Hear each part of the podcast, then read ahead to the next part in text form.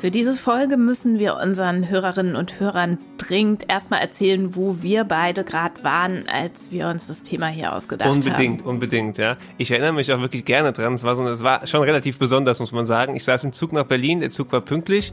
Ich hatte WLAN, Was? das funktionierte. Pünktlich? Ja, wie gesagt, es war besonders. Das WLAN funktionierte sehr, sehr gut und ich hatte eine riesengroße Zimtschnecke dabei morgens. Also eigentlich kann der Tag da nicht besser starten, würde ich sagen.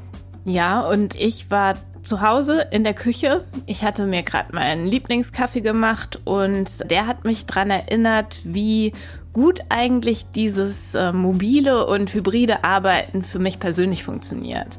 Wahrscheinlich hätte ich noch testen sollen, ob ich eine Videokonferenz machen könnte. Da hätte ich es wieder ein bisschen eingeschränkt. Aber so, so generell ist es ja gerade auch schon ein großes Thema. Man liest ja permanent. Es gibt immer wieder irgendwelche Studien dazu.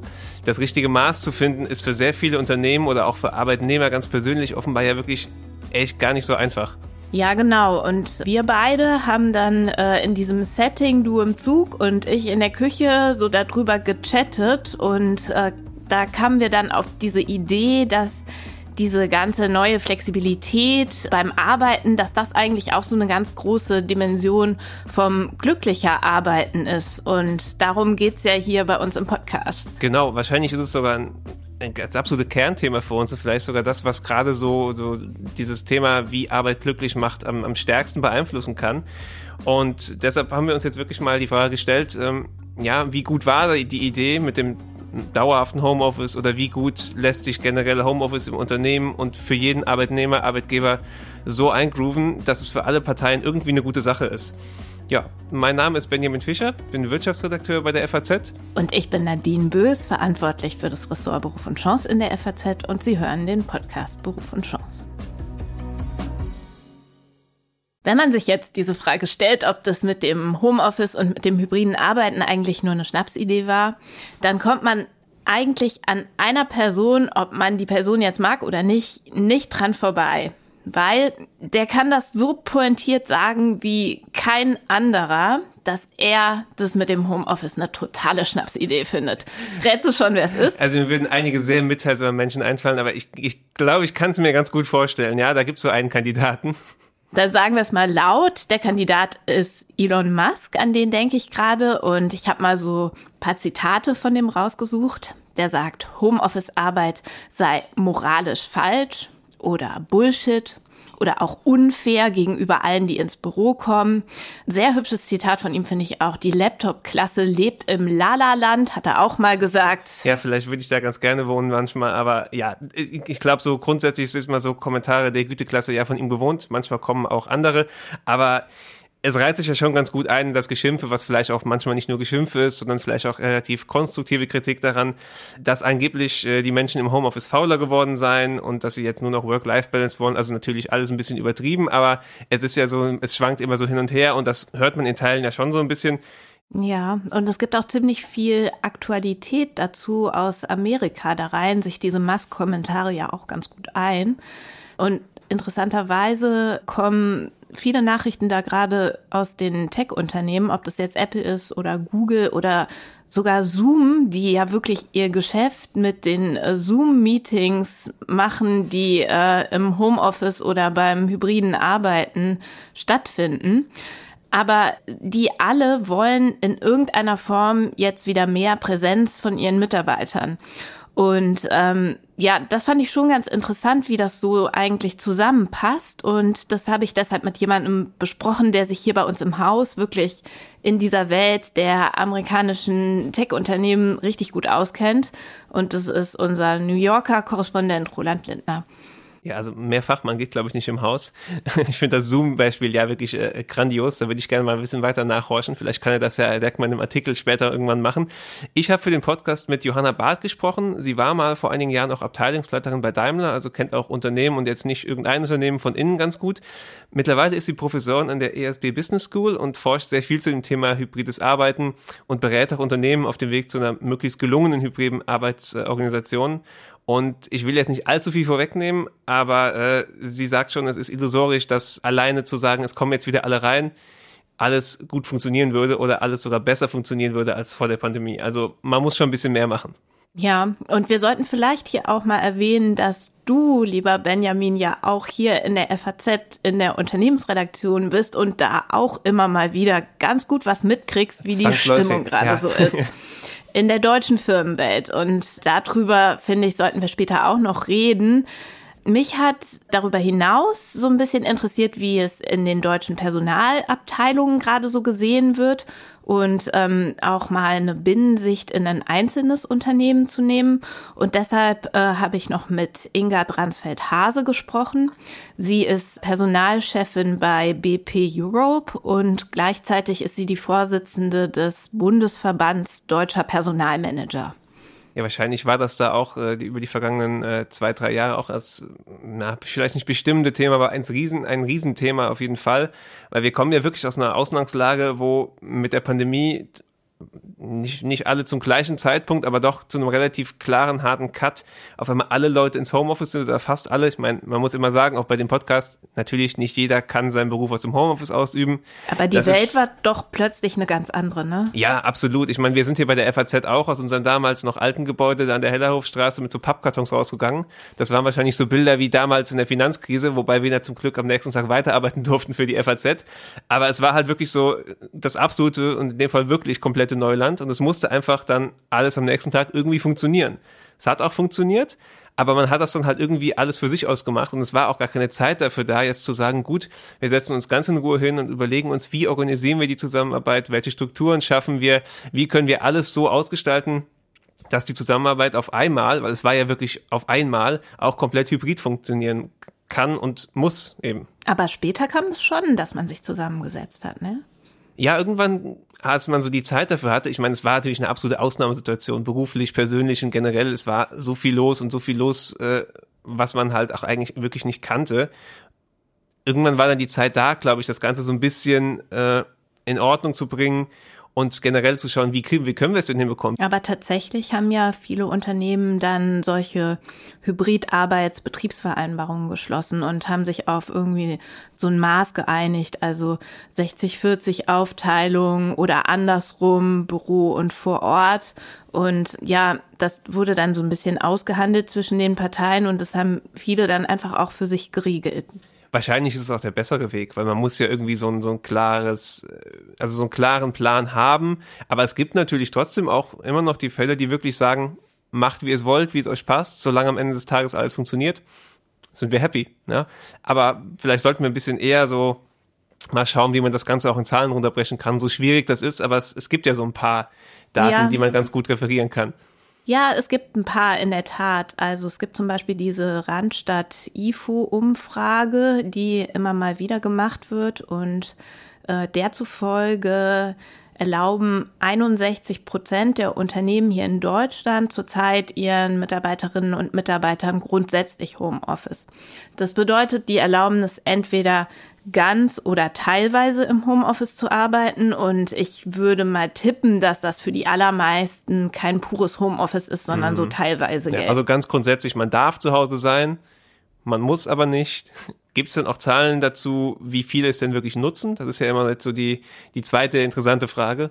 Ja, da gibt's auch IFO-Zahlen und es sind ungefähr ein Viertel der Beschäftigten. Aber auch da würde ich sagen, das betrifft wieder viele nur teilweise. Also man sollte sich das nicht so vorstellen, dass jeder Vierte dann die ganze Zeit ausschließlich im Homeoffice hockt. Also das ist äh, so eine Mischung aus denen, die es komplett, die, die komplett remote arbeiten und denen, die äh, irgendeine Form von Mischverhältnis haben. Ja, die ein, zwei Tage haben. mal zu Hause sind dann, ja. Genau, aber was ich halt wirklich interessant finde an den Zahlen ist, dass es einen eklatanten Unterschied gibt zu den Vor-Corona-Zeiten, weil da waren es nur 10 Prozent und jetzt halt rund 25. Also das kann man ja auf jeden Fall schon mal festhalten. Also ich meine, ich persönlich war tatsächlich auch, glaube ich, vor Corona komplett einen ganzen Tag mal im Homeoffice ich müsste mich schon anstrengen, mich dran zu erinnern. Also es war damals, also in Anführungszeichen damals, so lange ist es ja noch nicht her, aber es war schon speziell, ja. Aber das ist ja jetzt so ein bisschen auch unsere deutsche Sicht oder sogar jetzt unsere Binnen-FAZ-Sicht. Wir hatten ja eben das Thema äh, USA und Tech-Unternehmen. Wie sieht's denn mit denen aus? Ja, das geben die Zahlen auch so ein bisschen her. Also die Deutschen machen im Schnitt etwa einen Tag in der Woche Homeoffice und das ist so Mittelfeld im Vergleich. Und Amerika liegt ordentlich drüber, da sind es 1,4 Tage und das ist auch der zweithöchste Durchschnitt, den es äh, so gibt auf der Welt. Und es gibt dann halt noch andere Länder, von denen man vielleicht vermutet hätte, dass es sich ähnlich entwickelt hat wie in Deutschland, äh, wo es aber seltener ist, dass die Leute von zu Hause arbeiten, zum Beispiel Frankreich, da sind es nur 0,6 Tage. Waren jetzt okay. auch alles IFO-Zahlen. Ja, schon, schon, also zumindest ein merklicher Unterschied, wenn man jetzt mal Frankreich und Deutschland da vergleicht. Aber es ist vielleicht auch wirklich nur mein Eindruck, weil man sieht ja immer ganz viele Schlagzeilen hier und ganz viele Agenturen und sowas und man nimmt dann nicht alles wahr. Das geht, glaube ich, auch gar nicht. Aber es ist jetzt zumindest schon so mein subjektiver Eindruck, dass schon die Diskussion darüber, dass die Leute wieder mehr reinkommen wollen, was auch immer das mehr am Ende dann bedeutet, schon so ein bisschen zugenommen hat in der Unternehmenslandschaft in Deutschland, oder? Das Gefühl habe ich auch. Hast du ein paar Beispiele? Sollte ich wahrscheinlich haben. es gibt, also es gibt ganz, ganz viele verschiedene Varianten mit verschiedenen Quoten und grundsätzlichen Ansätzen. Ganz interessant war der Fall bei der Allianz. Da hat der Betriebsrat einer Gesellschaft sogar gegen den Konzern am Ende geklagt. Da ging es um vier sogenannte Team Days, also vier verpflichtende äh, Präsenztage. Ich habe jetzt nicht direkt auf dem Schirm, wie es am Ende ausgegangen ist, aber da sieht man schon, dieses ganze Thema kann schon wirklich Konfliktpotenzial bergen. Aber es gibt bestimmt auch ja noch die Gegenbeispiele, wo sich also wo sich jetzt kein Riesenstreit über diese Frage entwickelt hat, sondern wo es eigentlich mal ganz gut gelaufen ist. Hier ist jetzt kein deutsches Gegenbeispiel, aber es gibt mit Spotify auf jeden Fall ein Beispiel, wo sich dieser Streit gar nicht äh, groß, also gar nicht groß ausbrechen konnte, weil die seit Anfang 2021 wirklich ganz klare Work from Anywhere Regelung haben. Also man kann, also bis auf die, die allermeisten Positionen können wirklich von überall arbeiten. Und also, also es sieht zumindest so aus, dass das ganz gut funktioniert, weil sie haben diese Regelung nach wie vor. Sie hatten äh, Mitte 2022 mal so ein kleines Zwischenfazit gemacht. Das war auch eher positiv. Und man sieht also, je nachdem, wie man es ausgestaltet, wie die Unternehmenskultur ist und eben diese ganzen kleinen Parameter am Ende aussehen, kann es offenbar auch so funktionieren. Ja, jetzt ist Spotify ja tatsächlich auch so ein Techie-Unternehmen, von dem wir das alle regelrecht erwartet hätten, dass die so flexibel agieren und dass man auch einfach die Arbeit, die dort gemacht wird, ganz super von überall her machen kann. Aber es gibt ja, das hatten wir auch schon erwähnt, von dieser Sorte Unternehmen auch ganz, ganz viele in Amerika und es ist so, dass es da ja regelrecht umgekehrt aussieht. Ja, absolut. Also Apple und Co. haben damit ja auch dann äh, in Anführungszeichen Schlagzeilen gemacht, dass man da sehr darauf bedacht war, die Leute wieder mehr reinzuholen. Ja, genau. Und deshalb habe ich mal unseren Kollegen Roland Lindner gefragt. Der steckt ja, habe ich schon erzählt, ganz tief in der Szene dort. Und ich habe mit ihm darüber gesprochen, wie die Lage jetzt gerade ist. Ja, der Eindruck, dass es jetzt wieder so eine Rückwärtsbewegung gibt, Return to Office zurück ins Büro, das stimmt auf jeden Fall. Und es gibt sehr, sehr viele Beispiele dafür. Und, und das wahrscheinlich auffälligste, prominenteste ist natürlich Zoom, weil Zoom ist ja nun tatsächlich das Unternehmen, das Homeoffice ermöglicht hat inmitten der Pandemie. Und wenn nun ausgerechnet Zoom auch eine Kehrtwende macht und sagt, ihr müsst jetzt an zwei Tagen in, wieder ins Büro kommen, dann ist das schon bemerkenswert. Zoom ist aber auch nur das jüngste in einer ganzen Reihe von Unternehmen, die wieder so ein bisschen eine Kehrtwende gemacht haben und die ihren Mitarbeitern nun doch mit mehr oder weniger Druckmitteln versuchen nahezulegen, doch wieder mehr ins Büro zu kommen. Und auch das machen einige Unternehmen, die eigentlich inmitten der Pandemie noch gesagt haben, wir setzen jetzt voll auf Homeoffice. Ein Beispiel dafür wäre zum Beispiel Meta, bei Meta hat Mark Zuckerberg auch gesagt, am Anfang war er auch voll für Homeoffice und er hat irgendwann sogar mal gesagt, er glaubt, längerfristig werden 50 Prozent aller Mitarbeiter gar nicht mehr ins Büro kommen. Und auch Meta macht jetzt so ein bisschen eine Kehrtwende und die wollen jetzt doch auch, dass Leute an drei Tagen in der Woche ins Büro kommen. Ja, also von äh, erst zu denken, Homeoffice bleibt für immer und voll Homeoffice bleibt für immer, äh, bis zu drei Tage die Woche ins Büro kommen. Ja, das ist, ist schon äh, ein kleiner Wandel, den man wahrscheinlich auch erklären muss. Aber wahrscheinlich hat Roland da auch äh, Erklärung für, oder zumindest die Erklärung, die Mark Zuckerberg und Meta dafür gegeben hat. Ja, ja, da haben wir natürlich auch drüber gesprochen und Roland hat mir erzählt, dass die Unternehmen offiziell viel davon reden, dass sie jetzt gemerkt hätten, dass zum Beispiel so Softwareentwickler doch besser vor Ort arbeiten, dass die Kreativität irgendwie besser ist, wenn man persönlich irgendwie sich in Fleisch und Blut sieht und Schulter an Schulter sitzt. Die reden von Zufallsbegegnungen auf dem Flur und wie wichtig die so sind und äh, all sowas. Interessant finde ich aber, dass Roland auch inoffizielle Gründe hinter dem Ganzen vermutet. Dass es einfach mit einer Verschiebung der Machtbalance zu tun hat. Dass vielleicht, was die Unternehmen mit einer Pandemie gesagt haben, so ein bisschen schöne Worte waren, aber dass sie halt auch dazu gezwungen waren, ihren Unternehmen, ihren Mitarbeitern entgegenzukommen, weil mehr Macht bei den Mitarbeitern lag. Und jetzt ist es aber natürlich so, diese Balance hat sich verschoben. Viele Tech-Unternehmen, gerade Tech-Unternehmen, haben viele Mitarbeiter entlassen.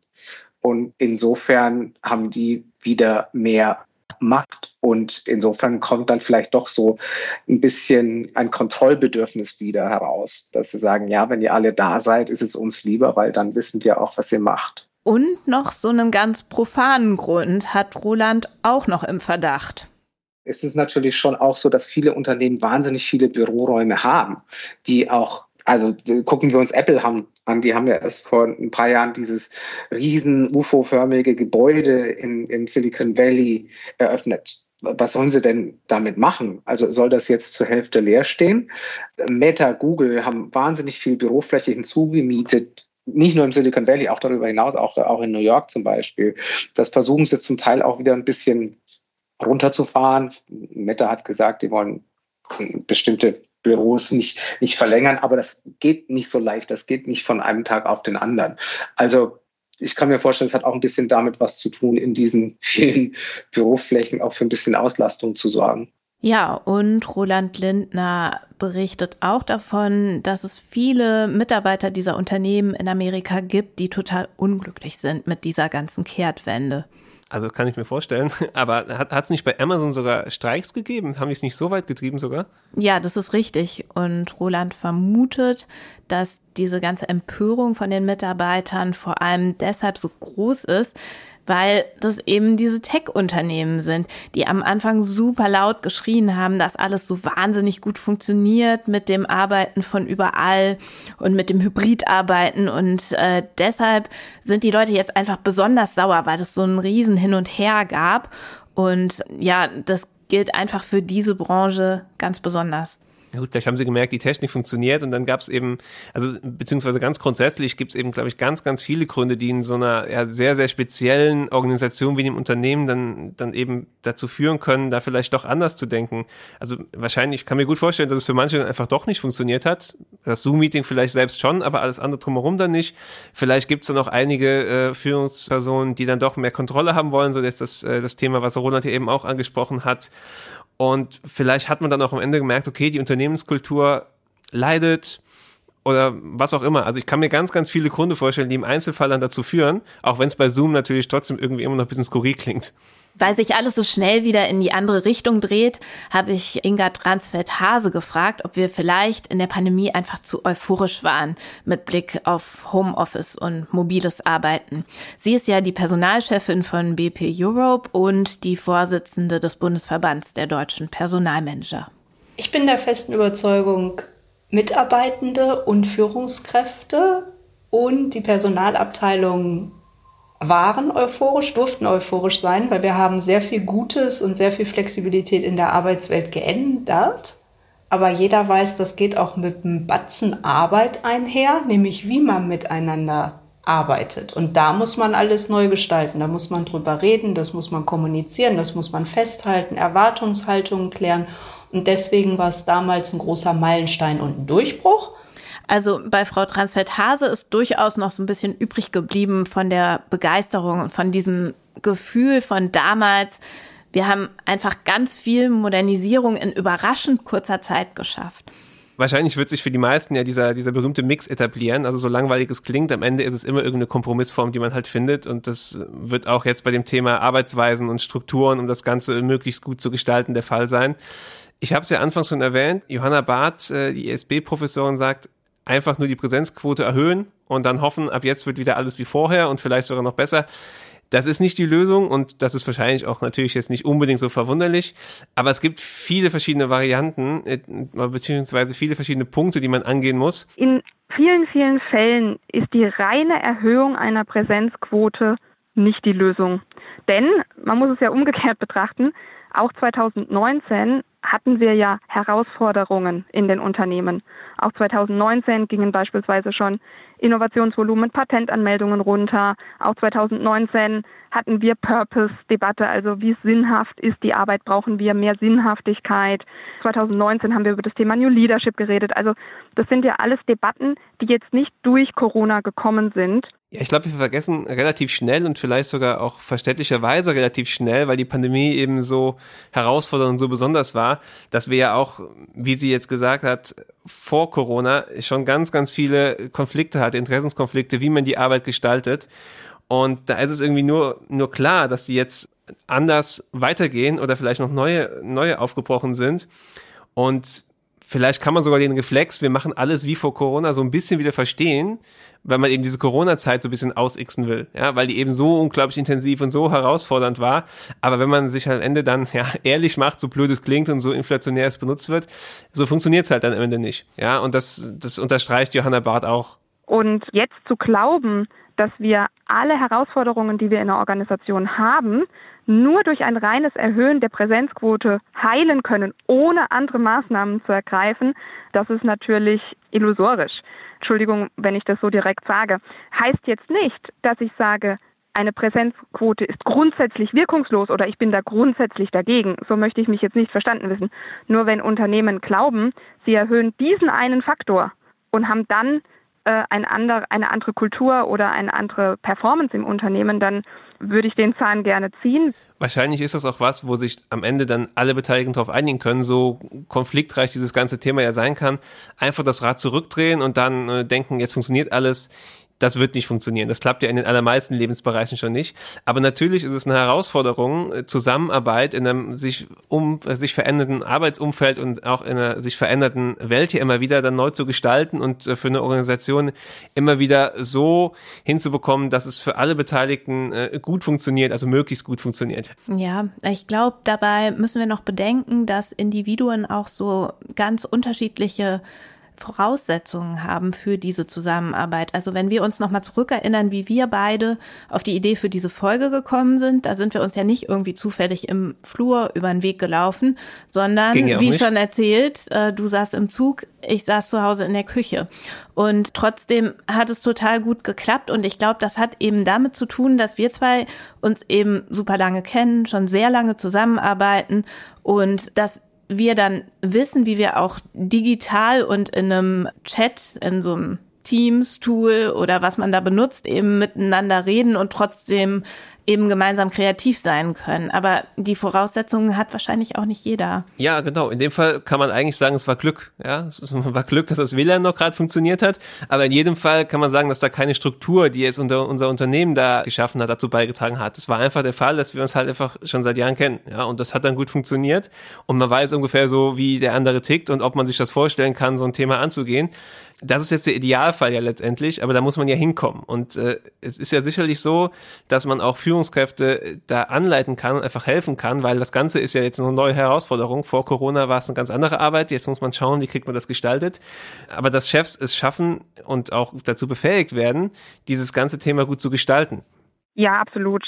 Also wir forschen sehr, sehr viel zu dem Thema und wir sehen eigentlich, dass es ganz viele Faktoren gibt, die von der reinen Präsenzquote völlig unabhängig sind, die aber einen riesigen Einfluss auf das Thema ähm, Stressempfinden, Mitarbeiterwohlbefinden, aber auch das Thema Performance haben, die zunächst mal gar nichts mit der grundlegenden Anwesenheit im Büro zu tun hat. Und eins der großen Themen, das wir da gefunden haben, ist auf jeden Fall das Thema Führung, Qualität der Führung, Führungsverständnis, Führungsverhalten, das ein riesiger Stellhebel auf das ganze Thema Performance ist. Und das heißt, wenn ich meinen Arbeitsmodus ändere in irgendeiner Form, dann gehört das Thema Führungskräfteschulung da auf jeden Fall mit in einen Maßnahmenkatalog. Aber ich sage bewusst Maßnahmenkatalog, weil das natürlich nicht auf das Thema Führungskräfteschulung begrenzt ist. Ja, wie überall gehört am Ende noch ein bisschen mehr dazu, aber man muss wahrscheinlich schon so ansetzen, dass man auch die Leute erstmal so ein bisschen an die Hand nimmt, weil ich meine, wir haben das bei, bei Corona gesehen, da waren wir alle erstmal überfordert und das gilt ja auch für viele andere Situationen. Man muss einfach lernen, man muss sich umschauen, man muss gucken, was gibt's für andere Beispiele, wie, wie arbeiten andere Unternehmen, ja, was kann man irgendwo lernen. Aber das muss man eben angehen. Ja? Also das ist, das ist eine strukturierte Aufgabe. Ja, es ist einfach alles nicht so einfach und trivial. Und deshalb habe ich Frau Transfeld-Hase auch danach gefragt, was sie glaubt, was Führungskräfte jetzt eigentlich können müssen, damit sie das gut hinkriegen mit dieser ganzen Hybridarbeit. Es sind zwei Dinge aus meiner Sicht. Es ist die Kommunikation und es ist die, sind die neuen, flacheren Hierarchien. Sprich, ich habe andere Anforderungen, ich muss anders kommunizieren, ich muss mir Gedanken machen, wie geht es denjenigen, die nicht vor Ort sind, wie bin ich inklusiv, wie nehme ich alle mit.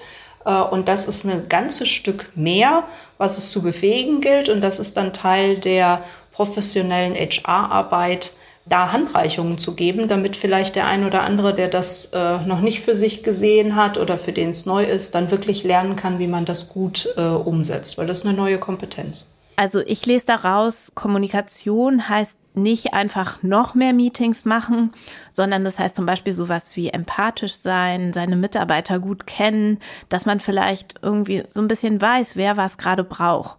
Vielleicht ist eine Person so ein Typ, mit der man am besten zu zweit in einem Raum in Präsenz redet und die andere Person ist jemand, der gern ganz effizient arbeitet und einfach nur über so einen Teams-Kanal chattet.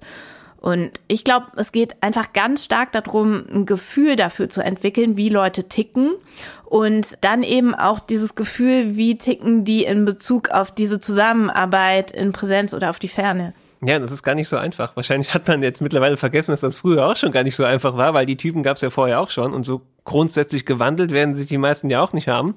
Aber wenn wir jetzt mal wirklich den Fall nehmen, dass das Unternehmen sagt, okay, wir wollen die Leute mehr reinholen. Da haben wir ja jetzt auch von Roland gehört, es gibt ja viele Gründe, die dafür sprechen, ob man die jetzt gut oder schlecht finden kann, aber es gibt sie. Und da kann man sich ja auch fragen, mit welchen konkreten und vielleicht sogar relativ einfach umsetzbaren Mitteln bekomme ich die Leute denn jetzt wieder rein? Ja, also wenn ich sie unbedingt vor Ort haben will, natürlich man kann natürlich einfach sagen, okay, jetzt ist es Pflicht und da wird nicht drüber diskutiert, aber das sorgt in der Regel dann jetzt nicht für so viel Begeisterung. Man kann es halt auch mit diesen Anreizen versuchen. Ich weiß jetzt nicht, ob er den Kickertisch und den Obstkorb nochmal aufwärmen muss, aber Johanna Barth sagt, dass das Thema Essen doch schon eine Rolle spielt, die man wirklich nicht vernachlässigen sollte. Also wir sehen im Grunde zwei Sachen, die sich bewähren. Das eine ist tatsächlich so banal, wie es klingt, ähm, Essensangebote. Das muss nicht mal kostenlos sein, aber das einfach der Campus attraktiv ist, auch noch über das Thema Zusammentreffen hinaus. Und da kann natürlich eine schön gestaltete Kaffeebar mit einem leckeren Angebot äh, oder eine schön gestaltete Möglichkeit, mittags zu bestellen oder zu bekommen oder eine Kantine, ist da auf jeden Fall ein Faktor, der genannt wird in den Studien. Und das zweite Thema ist, dass ein bisschen organisiertes Programm auch stattfindet. Ja, wahrscheinlich würde mich eher der letztere Punkt reinziehen, weil Thema Essen hat bei mir noch nicht so funktioniert. Also ich bin zwar oft im Büro, aber die Kantine habe ich, glaube ich, exakt einmal gesehen bis jetzt. Ich bin ja ein sehr großer Fan von unserem Wasserspender. Gekühltes Wasser mit Kohlensäure, das ist schon ein Traum, habe ich, glaube ich, auch jedem schon mal erzählt, äh, der es hören oder nicht hören wollte.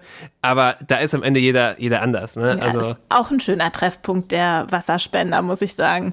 Aber ich persönlich sehe das eigentlich schon auch so ein bisschen äh, mit dem Mittagessen. Wenn man zu Hause viele kocht, Verpflichtungen hat, wenn man vielleicht Kinder hat oder Familie, dann äh, ist es schon auch manchmal ganz cool, wenn man an den Tagen im Büro mal bekocht wird von jemand anderem. Und der Kaffee hier im FAZ-Turm, der ist auch nicht so übel, finde ich. Nee, das muss man auch mal unterstreichen. Ne? Also das, das, man darf ja auch mal loben. Das ist wirklich ein ganz großer Fortschritt im Vergleich zum alten Kaffeeautomaten. Ja, und weil ich das manchmal auch wirklich selbst so empfinde mit dem Kaffee und dem Essen, habe ich auch Frau Transfeld-Hase mal nach dem Nutzen von solchen kleinen Lockmittelchen gefragt und danach, wie das bei BP eigentlich so ist. Also Kaffee äh, gibt's ja auch und hier gibt's auch was zu essen und andere Dinge. Ich glaube, Lockmittel, das bringt's ja auch nicht. Also ich, wir hatten auch mal ein Glücksrad, wo es ganz bunte Cupcakes gibt und andere Dinge. Da sind wir aber auch noch ein bisschen umgezogen. Das ist schön. Ich habe mich auch über Ostereier gefreut und ähm, Weihnachtskekse. Aber das ist ja nicht, wofür man dauerhaft kommt, sondern dauerhaft kommt man für die Kolleginnen und Kollegen und äh, für die, die man lange nicht gesehen hat. Also ich glaube, das Angebot muss schon passen äh, damit man gerne kommt. Das ähm, kann man nicht mit Lockmitteln machen. Ja, da gebe ich ihr schon auch so ein bisschen recht. Wie gesagt, ich freue mich über gutes Kantinenessen, aber natürlich ist es mir tatsächlich auch erst so richtig was wert, wenn ich es zusammen mit netten Kollegen esse. Also ich würde mich erstmal über Ostereier freuen nächstes Jahr, dass wir das festhalten. Aber der Punkt ist ja, dass Reinkommen sich lohnen muss, ja. Also ob es jetzt dafür ist, dass man Leute beim Essen trifft und sich da gut austauscht oder ob man jetzt einfach sagt, okay, zu Hause kann ich nicht gut arbeiten, ich will lieber reinkommen. Das ist so ein bisschen der Punkt. Aber ich kann auch verstehen, dass es Leute gibt, die sagen, okay, ich muss weit pendeln und ich komme dann rein und dann am Ende sitze ich einfach nur an einem anderen Tisch und arbeite genau das, was ich sonst auch arbeiten müsste. Also es gibt ja auch einfach Leute, die ein sehr schönes Arbeitszimmer zu Hause haben. Bei mir ist es jetzt der Küchentisch, auf den verzichte ich dann ganz gerne und gehe hier hin und arbeite hier. Aber das gehört natürlich auch dazu. Und ja, letztendlich ich kann das schon verstehen, dass manche dann irgendwie schon so ein bisschen äh, frustriert sind, wenn sie ankommen und sehen, okay, hier ist jetzt wieder keiner. Äh, die Konferenz ist sowieso digital und hätte ich gar nicht reinfahren müssen. Das, das sagt auch Johanna Barth übrigens. Also man muss aufpassen, dass man nicht zu einer gewissen Frustration beiträgt. Also wir sehen, dass es durchaus regelmäßig vorkommt, dass Menschen ins Büro gehen und dann niemand anderen treffen. Erstaunlicherweise ist es jetzt relativ unabhängig davon, ob die Leute eine Präsenzquote haben oder nicht. Also unabhängig davon, ob grundsätzlich meine Kollegen zwei, drei Tage ins Büro kommen müssen oder nicht, passiert es doch in relativ hoher Regelmäßigkeit, dass ich im Büro bin und niemand zufällig treffe. Und da gibt es auch schon diesen Begriff so Office Regret, ja, oder Commute Regret, ja, also ich bereue es, den Pendelweg auf mich genommen zu haben oder ich bereue es, ins Büro gekommen zu sein, weil ich dann unter Umständen dort gar niemanden treffe und dann im Grunde den Tag, den ich genauso im Homeoffice verlebt hätte, halt im Büro verlebe wenn wir jetzt wirklich das Thema Essen, was ja wichtig ist, aber jetzt nicht das Allerwichtigste ist, da ausklammern, sind das ja auch Punkte, die einfach gut für die Zusammenarbeit sind, die auch dann gut für die Produktivität sind, die kreatives Arbeiten erleichtern, so eine gut, gut geplante Konferenz mit diversen Punkten. Alle wissen, wir gehen da vorbereitet rein, wir brainstormen da aktiv und es ist nicht so eine Sache, okay, ja, wir gehen da rein, mal gucken, vielleicht wird ein bisschen geplaudert, vielleicht sage ich was, vielleicht nicht, sondern man weiß, okay, da setzen wir dich jetzt wirklich zusammen, man redet über gewisse Themen und also das ist schon was, was ich gemerkt habe, wenn ich in einem Raum mit einem Team bin, die alle Lust haben, die alle wissen, worum es geht, die sich ein bisschen vorbereitet haben, da kommt man schon auf sehr coole Ideen. Ja, und das, das funktioniert schon ganz gut. Das kann auch digital klappen, aber das ist, glaube ich, immer noch mal angenehmer, wenn man wirklich vor Ort ist und dann klar sagt, das machen wir, wir schaffen jetzt was Gutes und dann funktioniert das auch. Und dann kann man vielleicht noch zusammen essen gehen. Ist ja auch gut. Ja, also mir würde echt direkt ganz schön viel einfallen, was man sich da gemeinsames schaffen könnte. Also das können ja kleine Events sein, ein gemeinsames Frühstück oder ein Firmenlauf oder es gibt ja auch diese Kaffee-Apps, wo es weniger ums Kaffeetrinken geht, sondern darum, sich mit fremden Leuten aus dem Haus mal spontan zu treffen und neu zu vernetzen. Und dass dieses Kennenlernen von Menschen, die auch vielleicht in ganz anderen Abteilungen arbeiten, das schafft ja auch ein anderes Verständnis von deren Arbeit. Und dann kriegt man so ein bisschen die größere Brille, wie alles mit allem zusammenhängt. Ja, und am Ende profitieren da wirklich auch alle von. Also kann ja sein, dass wir beide jetzt äh, jeden Tag für die Zeitung äh, nach Schema F was machen und dann in zwei, drei nachgelagerten Schritten vielleicht die Leute sich jedes Mal denken, was haben wir da wieder für einen Mist gemacht? Und wir wissen gar nicht, dass das für die vielleicht zusätzliche Arbeit bedeutet oder dass das vielleicht anders gehen könnte oder besser gehen könnte, weil wir einfach keine Ahnung haben, wie deren Perspektive auf den Prozess dann ist. Ja? Also man kann da wirklich nur helfen. Ich fand ganz spannend, dass Johanna Bartok gesagt hat, dass man äh, über das eigene Team hinausdenken muss. Und da sehen wir schon, dass es dann gut ist, wenn gewisse Ankerpunkte dann in der Zeit auch geschaffen werden. Ich persönlich möchte dafür plädieren, da definitiv auch über das Team hinaus zu denken, weil wir auch ganz klar sehen, dass die unmittelbaren Teambeziehungen zwischen den direkten Teammitgliedern gar nicht so sehr die Beziehungen sind, die leiden. Also die Menschen sind unabhängig, ob ähm, viel im Büro oder wenig im Büro, sehr, sehr gut in der Lage, zu ihrem direkten Team den Kontakt aufrechtzuerhalten, auch die informellen Beziehungen aufrechtzuerhalten und so weiter. Was viel mehr leidet, sind die Kontakte, die darüber hinausgehen bei dem Punkt, ich glaube auch, dass diese Kaffeeküchenmomente, die ja gerne beschrieben und manchmal so ein bisschen glorifiziert werden, in Teilen auch etwas überbewertet sind, weil man da eben meistens dann die Leute trifft in der Konstellation, die man sowieso gut kennt. Ja, das stimmt. Ich würde trotzdem auch nochmal darauf hinweisen, dass Zufallsbegegnungen sicherlich toll sind, auch über Abteilungen hinweg, aber dass es, wenn man individuell guckt, ja auch recht verständlich ist, dass manche Leute mehr zu Hause bleiben als andere, weil deren Lebenssituationen ja sehr, sehr unterschiedlich sein können. Also ja, du hast es vorhin schon angesprochen, bestimmte Pendelwege, die einfach sehr, sehr lang sind, sind dann äh, eine größere Hürde, als wenn man ums Eck wohnt oder wenn jemand irgendwelche Sorgearbeitsverpflichtungen hat, ob das jetzt Kinder sind oder Pflege ist. Das macht ja eine individuell ganz andere Situation, als wenn jemand einsam in der Einzimmerwohnung lebt und keinen vernünftigen Schreibtisch zu Hause hat. Genau, das ist, glaube ich, ein riesiger Punkt. Und Johanna Barth hat auch mit so einem Beispiel ganz gut auf den Punkt Punkt gebracht? Also Sie haben beispielsweise den Werkstudenten, der ist jetzt nach München gezogen aus Hamburg, um für Sie zu arbeiten. Der will auf der Arbeit Leute kennenlernen. Der will am liebsten jeden Tag ins Büro kommen. Und Sie haben, ich hole jetzt mal wirklich die Klischees aus der Mottenkiste, die berufstätige Mutter, die es gerade so hinkriegt, ihre 30 Stunden irgendwie zu machen äh, mit Pendelwegen und die einfach nur Gott froh ist, wenn sie vier Tage die Woche aus dem Homeoffice arbeiten kann. Und das heißt, in dieser Konstellation finden Sie zwischen diesen beiden ja gar keinen guten Kompromiss. Ja, das ist jetzt wahrscheinlich ein Extremfall oder zumindest ein ja, ganz bisschen plakativ, aber so Fälle in verschiedensten Abstufungen gibt's ja überall. In ganz, wie hast du schon angesprochen, es gibt so viele verschiedene Gründe und jeder tickt am Ende da auch ganz anders, jeder hat ein ganz anderes Umfeld. Das ist wahrscheinlich dann schon schwierig am Ende. Ne? Deswegen sagt Johanna Barth auch, man sollte weniger an das Team denken, sondern sich mehr auf Zielgruppen fokussieren. Für den Werkstudent sind zwei Tage zu wenig, für die Mutter sind zwei Tage schon stressig. Und das heißt, da jetzt zwischen denen einen Kompromiss herbeizuzwingen, ist gar nicht sinnvoll. Zu sagen, hey, wir ziehen alle unsere studentischen Mitarbeiter und Azubis und duale Studenten auf eine Art Student Hub zusammen. Und immer wenn ich reinkomme, weiß ich, da treffe ich die anderen studentischen Mitarbeiter. Da kommt auch mal der Vorstand vorbei. Da wird auch mal Beachvolleyball gespielt. Also ich über, überziehe das jetzt ein bisschen. Dann haben sie ein zielgruppengerechtes Konzept und, ähm, und das ist, das ist was, was ich persönlich für, für sehr spannend und sehr nachdenkenswert halte. Die große Frage ist ja jetzt am Ende, was nehmen wir daraus mit? Was kann man da am Ende in der Praxis umsetzen und wo kann man ansetzen? Also Johanna Bahn hat zwei Dinge herausgehoben, äh, hervorgehoben, die sie da am ehesten im Blick hat. Das erste ist, Unternehmen müssen schauen, mit Blick auf ihre Strategie, was wollen sie erreichen, wie wollen sie das möglichst mit einer vernünftigen Strategie, sei es Präsenz, sei es Hybrid, sei es welcher Mittelweg auch immer, hinbekommen. Und wenn man weiß, okay, darauf fokussieren wir uns, diesen Mix wollen wir haben zwischen Homeoffice und Büropräsenz, da muss man schauen, okay, wie kriegt man das mit einem guten Konzept mit Blick auf die verschiedenen Zielgruppen denn eigentlich umgesetzt? Ja, und was ich dabei einen bemerkenswerten Unterschied finde, ist, dass offensichtlich die deutschen Personalmanager diese Notwendigkeit, jetzt alles wieder ganz zurückzudrehen, auch gar nicht so sehr sehen wie die amerikanischen Tech-Unternehmen. Also bei Frau Dransfeld-Hase klang das auch nach sehr viel Augenmaß. Die Idee zurück ins Office alle fünf Tage halte ich im europäischen Kontext für eine Schnapsidee.